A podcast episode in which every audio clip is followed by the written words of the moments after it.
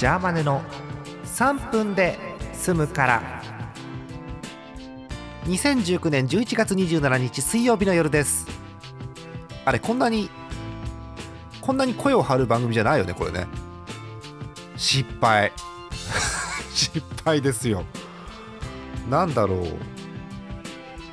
夜9時とか10時とか11時に配信するやつだからこんな張るやつじゃないですよね、まあ、そもそもアリキラもこの時間とかに撮るもんですからもう本人もねよく分かんなくなってます。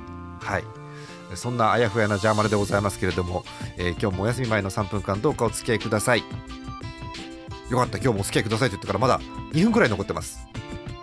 この前はね言った頃にはもう残り1分でしたから。さて、えーまあ、今日というか日頃からですね思ってるんですけど、えー、ジャーマネラジオ好きじゃないですか。じゃあこういう番組とかねをこう職権乱用で使ってですよ。好きなラジオの話をしたらいいじゃないと。思うわけです。で昔のいわゆるアニラジとかそうじゃない深夜ラジオとかもろもろ番組名をこうあこんななったなと思いながら見て喋ろうと思うと喋れないんだよね。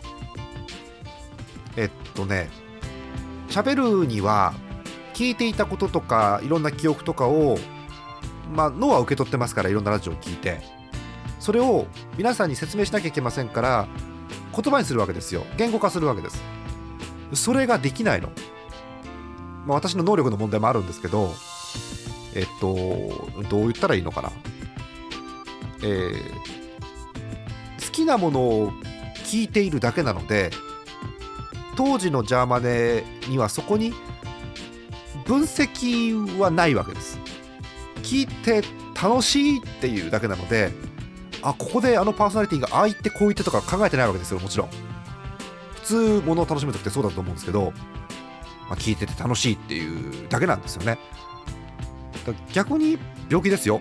あのあのパーソナリティがこう喋るだろうからその手前で相方のパーソナリティがこう喋ってあだからこういう展開でこうなんだって分析し始めたらそれは職業職業病なので、えー、結論ジャーマンではラジオの話できないな面白かったなっていうだけかな。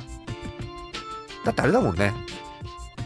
好きなものっておすすめできるって限らないもんね。